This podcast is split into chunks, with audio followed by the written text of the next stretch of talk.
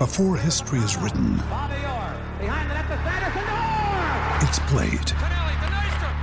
Before it's frozen in time, it's fought one shift at a time. Before it's etched in silver, it's carved in ice. What happens next will last forever. The Stanley Cup Final on ABC and ESPN Plus begins Saturday. Another day is here, and you're ready for it. What to wear? Check. Breakfast, lunch, and dinner? Check. Planning for what's next and how to save for it? That's where Bank of America can help. For your financial to-dos, Bank of America has experts ready to help get you closer to your goals. Get started at one of our local financial centers or 24-7 in our mobile banking app. Find a location near you at bankofamerica.com slash talk to us. What would you like the power to do? Mobile banking requires downloading the app and is only available for select devices. Message and data rates may apply. Bank of America and a member FDIC. Coming up on today's episode, we break down the Jets' slum-busting win over Pittsburgh, plus a look around the rest of the NHL, including Morgan Rielly going loco in Ottawa. Hello, everybody. Recording live from somewhere.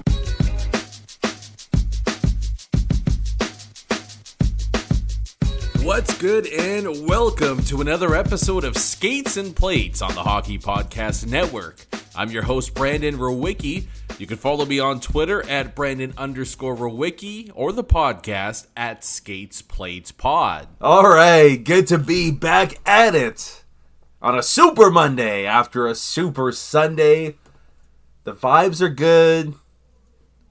Positivity is high. Blood pressure is high as well because the caloric intake was very high over the weekend. But when the Jets pick up a win, the 49ers pick up a loss, I think all in all it's a pretty positive weekend. Sorry if you're a San Fran fan, but it's just it's it's the way it is over here. It sucks And, suck. Yeah, it, it sucks a lot, but it, at, at the Rewicki household here, that's just the way it is right now. Um, but excited to get into some Jets talk here, and it's always good to talk about a win because it, it- just too much negativity for, for for too long here, and so we're flipping things on their head. Vibes are back where they need to be, and the Jets are doing what they do best, which is not give up more than three goals. we'll talk about the offense, and uh, you know the the three goals thing might be the new benchmark for them. can can they get above three goals for the first time? Hopefully, not in thirty two straight games. Uh, but we'll get into you know the Jets at the very least getting past a Penguins team that was a little bit desperate, but the Jets pick up a desperately needed two points as well. Uh, so we'll talk about that, the Rielly incident as well, and whatever other news and notes from the league pique our interest uh, to kick off the week here. But to do so with me once again, CJOB's Tyson Rowicki is here with us. Tyson, how we doing? Super Bowl a success? Oh, absolutely, it was a success. As it, and like, it's weird though as an Eagles fan because you'd think that there would be that that equal amount of hatred towards the Chiefs because they they ruined They, it. they broke our hearts. Yeah, they they broke our hearts last year, but at least that year was just like it was two teams going toe to toe, and it was just you know what, Mahomes came out on top. If I could not live with the Niners winning and having to hear them go just talking all this nonsense, bringing up the Eagles whenever they wanted to, and I don't know if you saw Fletcher Cox's Yeah, yeah. Instagram Yeah, post. we- Oh, not not suitable for for, but yeah, Right. he he he uh, he kept receipts. he summed was up ready to he go. summed up the entire Eagles roster's Yeah. thoughts on the Niners with that post. So you know what? Again, sorry if you're a Niners fan. I'm sure you're a great person, but your team just isn't great. Well, we don't can't- we don't know win. that. We don't That's know true. that, but I'm just kidding. That's obviously kidding. We we love all the Niners fans if they're already that listen to the podcast. Uh, but yeah, man, it's just it would think how cool it would like. I know Hustler gets to enjoy this, and he just lives like a, a charmed sports life, so it kind of makes sense that it happens to him. But like w- whether it's the Jets or if you're a fan of whatever football team or like any team you cheer for, how cool would it be to have a Mahomes? Oh, Like where it's just like it's we're gonna win. I don't know how, and it's not gonna make sense, but like we're gonna win, and it's gonna be okay, and we just break everyone's hearts. it's not fair. That must be the coolest feeling. And I've I don't know I've I've never come close to. I don't even know. Like I I wonder what it's like. Chiefs fan, and Chiefs fans like actually know that every single year now for the next at least for the next like 10 more years it's going to be we're going to the A- AFC Championship It's game. insane. It's insane. he is efficient.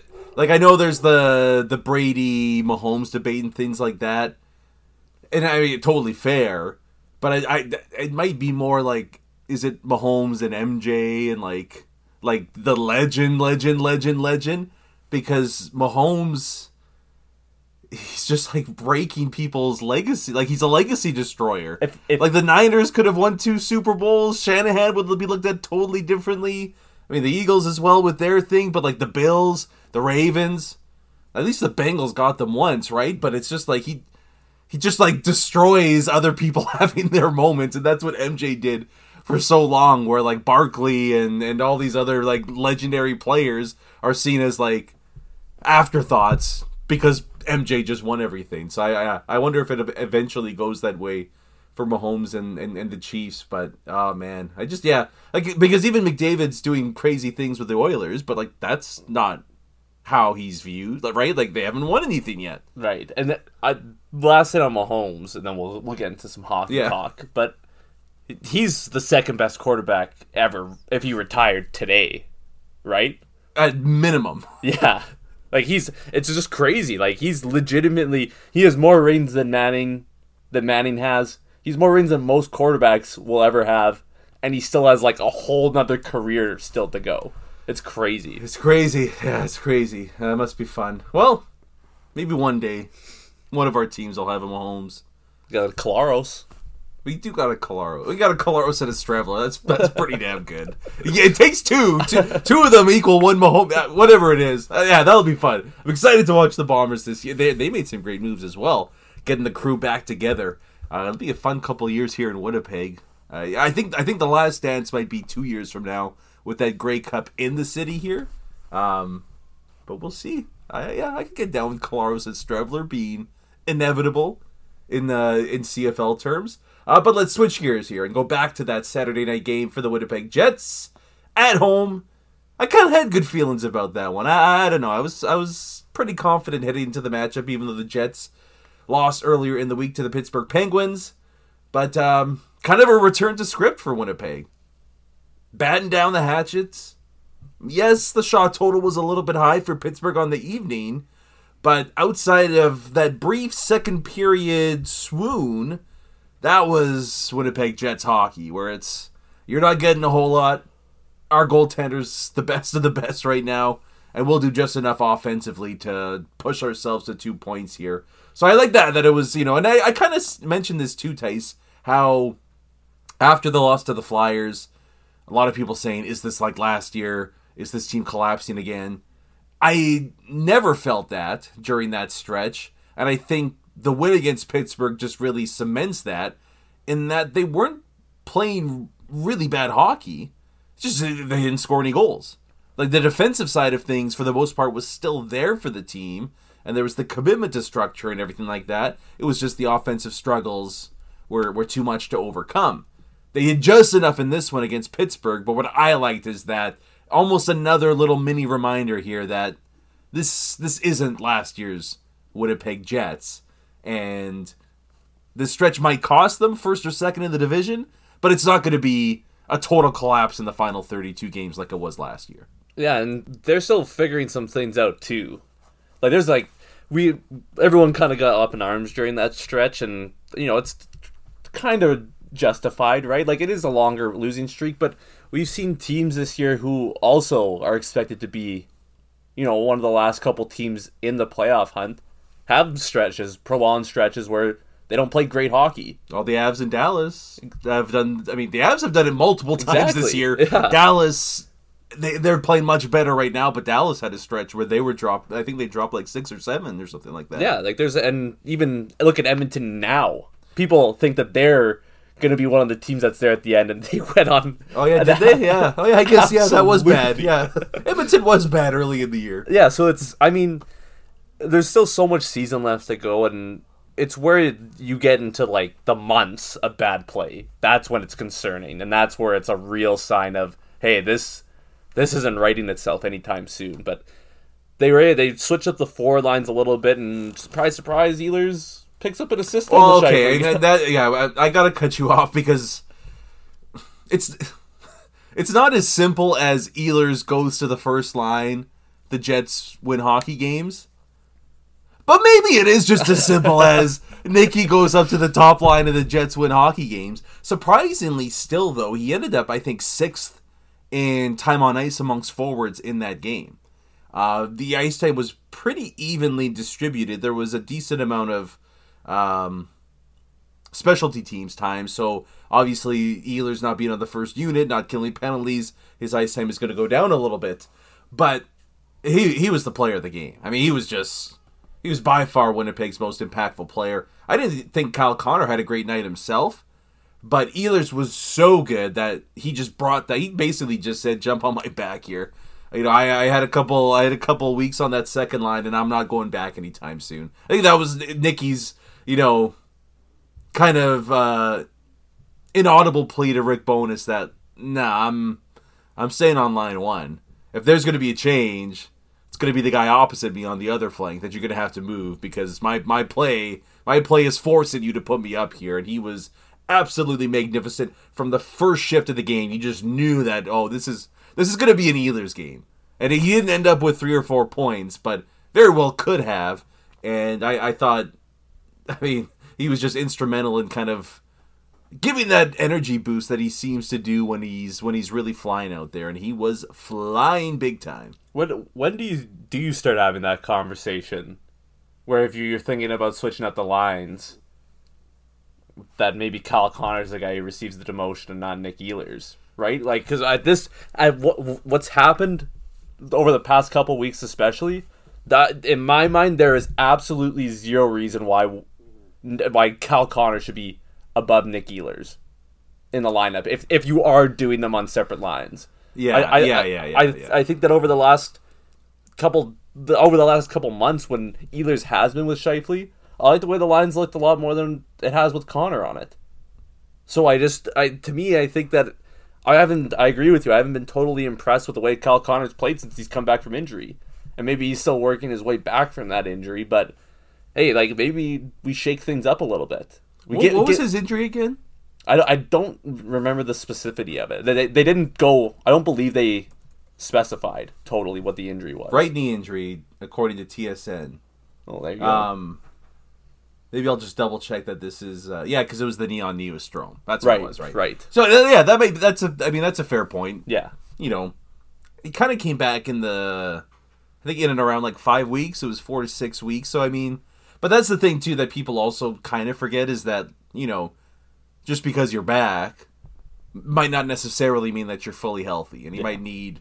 Yeah, I mean, hopefully, and th- this stretch here for the Jets schedule wise is about as good as it gets moving forward here because Saturday against Pittsburgh, Wednesday against San Jose, Saturday again, I believe against Vancouver. Like there, there's a big, big stretch here of of time off before things are really going to get crazy down the stretch. But I would agree with you. There's Ehlers really uh, outside of his early season struggle to kind of get up to speed. He's he's been this team's best winger.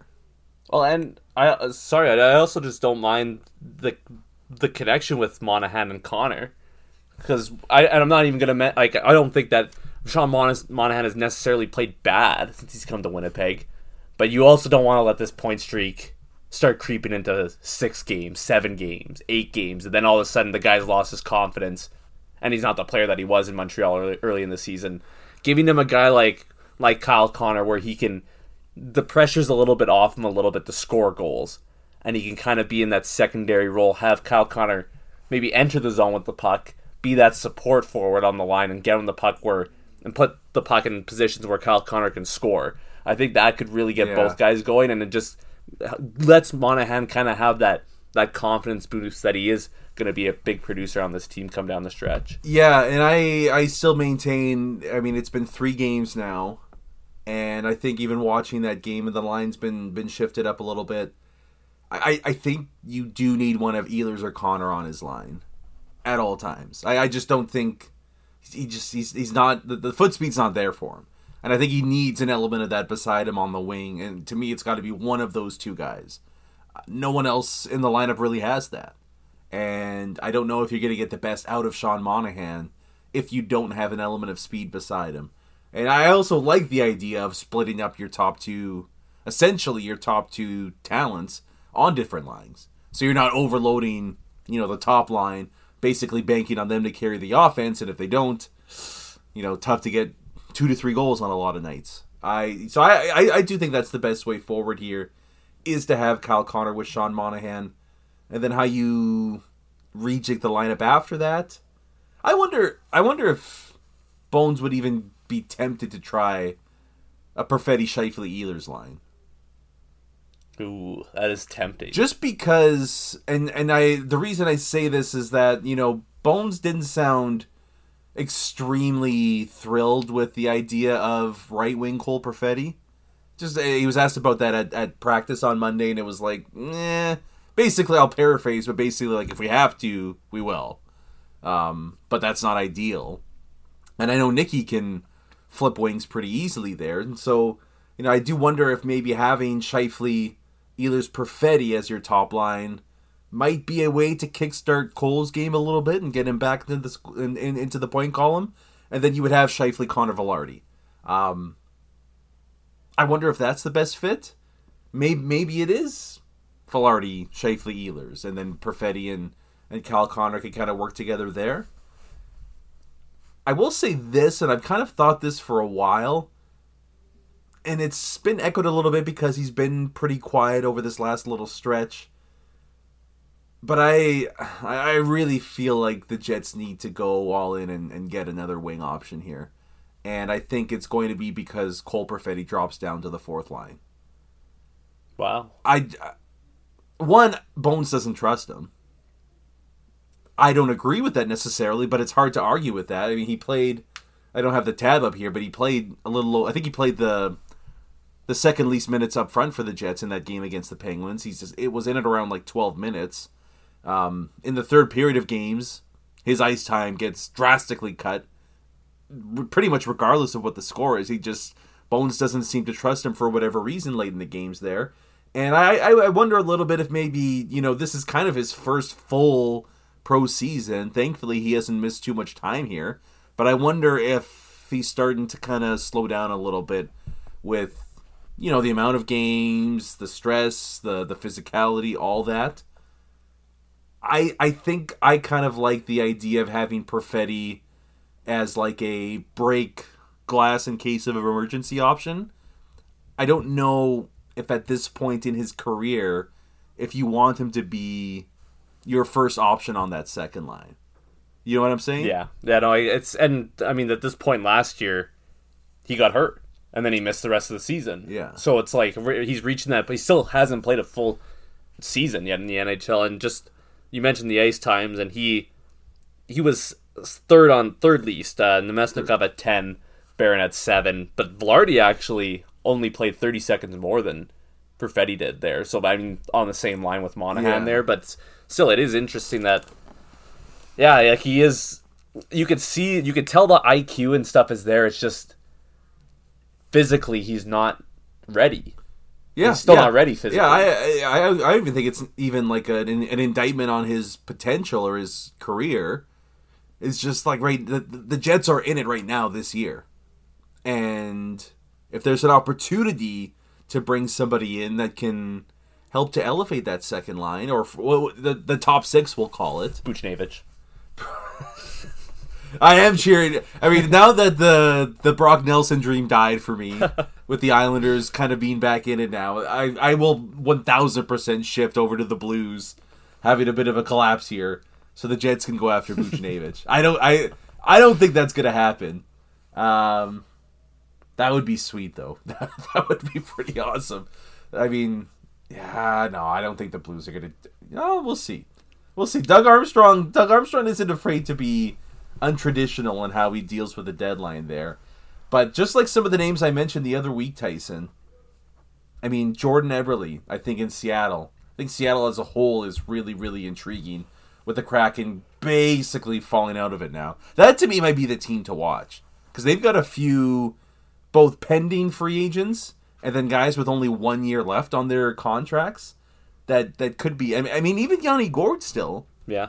Like I, I assume Gourde can play center and wing. Maybe Monahan could shift off to the wing. Yeah. Like may- maybe maybe the Jets still go after another guy, and Monahan could basically like he'll take face-offs. Monahan could, and then shift over to the wing Yeah. for for the majority of the shift there. So I, maybe the Yanni Gourde dream isn't isn't totally dead just yet for the Jets. Um, he has a year left though. I, I and that's the other like, do the Jets now only go after rentals or do they go after guys with term that could potentially help them for uh, for another playoff run next year? Uh, yeah, I, I don't. Yeah, the Islanders. That's gonna be tough. The I- Devils could be an interesting team. They, I think the Devils really could be interesting come deadline because they got to do something. Yeah, but I think they're gonna buy. Like I, I could see them making a move for a goalie. How, how far out of they have a play of a playoff spot right now? Uh, let's just uh two. Well, depends. If they're, I mean, if they're, yeah. So they're six with a game in hand on the Islanders right now. Well, so it looks like, assuming they don't get a wild card spot, six points back of the eight points back of the Flyers with three games in hand. So you got to win those games in hand. though. Yeah, like if they, games, yeah, if they yeah, continue that streak, especially with no Dougie Hamilton, like the defense is absolutely horrendous on New Jersey. Maybe they see a guy on their on in their forward core where they're just like, you know what, we got to clear out some money. Maybe, I mean, maybe a guy like a younger guy like Dawson Mercer, who they might not be able to sign in the offseason because he's going to be expecting a higher pay raise. Maybe you're able to get a guy like that out of Jersey at a at a maybe reduced price than you normally would. I think I, I I would keep a tab on New Jersey because they got to do something. Now, we haven't really touched on him, mainly because I don't even know why, really. But I mean, with the loss, Pittsburgh is now uh, second last in the Metro, and they're well back of all these teams. What about Gensel? To me, Guentzel, eh, I wouldn't. I, I don't hate the idea of Guentzel. He he reminds me a lot of like a like a goal scoring Perfetti in a way. You know what I mean? Where it's just like you're not the biggest guy out there, but you you have the skill, you have the IQ to put yourself in good spots to get those point totals. Yeah, but at least I mean, at least he's done it. He's a polished version of Perfetti. Yeah, yeah, exactly. Yeah, no, I yeah, I don't I don't hate it. I don't I don't know if I totally like the play style. I feel like if you're trying wanting to upgrade on Perfetti, you kind of want to grab a guy who can who has a little bit of snarl, uh, like a little bit of two way ability too. Like you want to just have that extra element that you can add to the forward group, and I think that Guentzel's too similar to to yeah, Perfetti. yeah, yeah, yeah, that makes sense. I get what you're saying. I wonder about Max Pacioretty. I mean, that's a it's a big risk. There's no doubt about that. He hasn't played a ton this year. He hasn't scored a ton either when he's played, which is a little bit concerning. But I mean, you might get him on the cheap, which in the Jets' case, I mean, that helps when you've already given up a first round pick. cheap value wise, and I think he's only. I think he's on like an eight hundred thousand dollar con. Like it's not a big contract because of the injuries that he's sustained. So he's you, you'll be able to get him cheap value wise and probably cheap money wise too. This will be interesting. I but yeah, that's kind of where I'm at now. Is that I'm honestly like when it comes to the Jets trade targets, I'm not even looking at the defense anymore. Like I wouldn't be upset if they got Tanev or or Walker, but it, it just it doesn't feel like a big need. It's like a luxury at this point. and the and the price they would have to pay for one of those top level D men. It's going to cost you the Montreal pick. Yeah, and something probably. Probably. And so if you can get a winger and essentially not have to put all your eggs into the Cole Perfetti basket come playoff time when you don't know how he's gonna he could he could light it up. He one thousand percent could light it up. But wouldn't it be nice to have that as your fallback option? I think that's where I'm at right now. Uh, the only thing with the Pacioretty acquisition now, after just looking it up, he makes two million dollars a year for one year. Full no movement clause though. Oh no, he loves Winnipeg. Come on. He, he was here all the times Montreal would play. He's like, this this is the best atmosphere I've ever seen. He's boys with Nino. I'm pretty sure. that. I'm pretty sure I saw him at O Donuts one morning. Maybe. No, I no, I made that up. I don't know why I said that. It would be. I mean, yeah, he would definitely be the big gamble there. I think for me, I, I just I like Jordan Eberle. a lot. I don't know. I, I think Eberle would be pretty sweet. That would be that would be a nice little upgrade there. I think He screams clutch clutch playoff goal. that's what he does. That's that's that's his bread and butter. And I mean, look if if your second line, if and if Bones like to do this, if your second line had Ehlers and Eberle on it, like you could kind of live with Ehlers being dropped down to line two because it's like ooh. Yeah. Ehlers and Eberle, that, there might be a little bit of magic there between those two. So we'll see. Yeah, we'll see what happens. I'm intrigued to see. I think Seattle for me is the team to watch right now because they've just kind of quietly fallen out of the playoff race, and they've got a lot of interesting players that up front that the Jets could target. Um, maybe Brandon Tanev comes back to Winnipeg. I don't know. That would I would that would be a sweet under the radar bottom six yeah, ad. I just thought of that right now. like, I just, I just love it. He's just crazy. He's a crazy. Man. Imagine they go, imagine they grab Yanni Gordon Tanev in the same deal. I love it. That would be, yeah, that would be let's do so it. awesome. I don't even care the cap, whatever. There is no cap. Get of here ASAP. Um, but yeah, so hey, it's it's fun to put this in a in a positive light at the very least, where hey, you know, the Jets are picking up wins and we could maybe add a piece or two to improve. Uh, so yeah, ni- nice to get back into the positivity column. The Jets picking up that win against Pittsburgh, and um, I mean, hopefully, finding a way to take down those mighty San Jose Sharks on Wednesday. So they, they might be able to go a week without losing, and then a really really fun matchup. excuse me, Saturday night against the Vancouver Canucks in Van City. Um, what was formerly a matchup of, of, of two division leaders now sees the Jets trailing Dallas and Colorado, but Vancouver setting the pace for the entire conference. So that'll be a bit of a beauty, maybe a great uh, litmus test as well to see where the Jets are at and where they might need to make improvements ahead of the deadline, which is now officially under a month away. Um, but let's uh, switch gears here as we wrap up the episode, Tyson. We'll take a look around the rest of the NHL. And I guess we got to start with what everyone's talking about empty net scoring discourse. How do you score into an empty net? Does that matter? And should you cross check someone in the head after they score into the. Well, I think that last part, maybe. I think everyone's kind of on the same page there. It's funny. I'm trying to think there was an incident earlier this year in the NHL where I was like, I feel like this is a pretty simple explanation here that people were losing their minds over the different. I feel like this is pretty simple as well. yeah. Tell me if I'm wrong in my assessment of the Ridly Greig Morgan Rielly incident. No, I Well, I, I haven't done it yet, so you don't even know what I'm gonna say. We'll peel behind the curtain. Okay. It's not like we haven't talked. Yeah, I guess yeah, that's fair. Okay, fair enough. But the, Fair enough. on, for everyone on. else that doesn't know, here, here's where here, here's my simple explanation on this. Ridly Greig gave a bit of an fu to the Maple Leafs by going clap bomb into the empty net. It was awesome. I loved it, and I don't have a problem with people doing that. I also don't have a problem with Morgan Rielly being pissed off, or any member of the Leafs being pissed off that he gave the fu slap shot into the empty net but you can't cross check someone in the head because you're upset. Isn't that it? Yeah, Like, it's, it's so. I feel like it's really stupid. Like the the different ad, like oh the the the NHL hates the Leafs and they suspend them back, or like well he had to cross check him in the head because he scored. Like no, it's you can be pissed off and like go after somebody, but like either like drop the gloves with him or like punch him with your glove. I, I don't know. Like just do do something other than oh you can't do that. Smash into your teeth, and he's gonna get. I mean, it's gonna be well over five games. I think. I'm not gonna be surprised if it's ten. yeah. But is that an accurate read on the situation? Yeah, I think it is. Like, and I agree. Like, I agree with everything you just said. But if you are a member of the Leafs, you can't not do anything. You have to do something. You like that is that is one. I saw a lot of people saying, well, "What's the big why? Why overreact to the to the goal itself?" Like, n- no, if you if you were on the other team and someone did that to you, I I know me hundred percent. I'm going. I'm beelining it right for that guy. Yeah, it's. I mean, it, that part of it's interesting because I saw people comparing it to bat flips in baseball, and I mean the way some NBA players celebrate after big shots.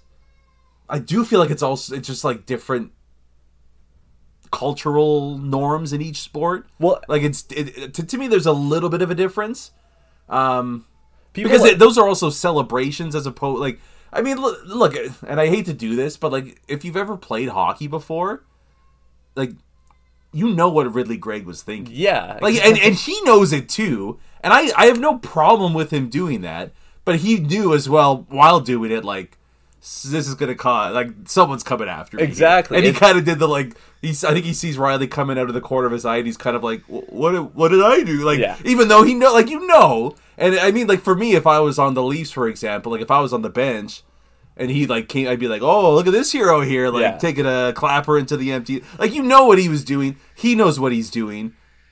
Morgan Rielly going over to do something is totally cool. If I would just choose a different I, w- I would have handled that a little bit differently um if Morgan that- if Morgan Rielly just skates up them and drops his gloves, it's, it's nothing. it's a nothing it's, Yeah. it's just like the Battle of Ontario's back even even if he even if he drops his gloves and Greig doesn't quite have his gloves off right away and he starts throwing, I don't I still don't think nothing happened. Yeah, yeah. I mean, it would be a different conversation at least. Like, Yeah. But like, I think people would be like, "Ah, you kind of get it." Like, Oh yeah. and especially, I mean, the Leafs. It's the Leafs too. Like, I mean, they they're they're kind of in a no, no like a no win situation where like you do something and you're like, "Oh, look at these babies." Yeah. But then you don't do anything and it's like, "Well, no heart, baby." Like they were kind of screwed either way. But yeah, I think the the ultimate point is like, just regardless of the reason, you just you can't cross check people in the face. the the one person's response that I think people should be looking at is Claude Giroux's for the whole situation. He was on the ice when he scored. You could see him. He goes, "Oh boy!" he goes, "Oh boy, here we go." And then the, and then the scrum happens, and then after the game, he says, "Like I don't." I'm paraphrasing. I don't know his exact words, but he says like, "Yeah, like I'm not really gonna say much on it." You kind of got it. You got to be ready. Like Yeah. you just got to be ready for what's what comes next. oh wait, like, oh I have his quote here. He said, "You, you got to be ready," and I'm open to going to Winnipeg at the trade deadline. I don't know why he would. Say that's weird. He would say That that. is cruel. Yeah, weird. That's cruel. I don't know why he would say that, but whatever. I guess it's got to take him at his word. uh, what do you think Rielly gets? I'm gonna say seven games.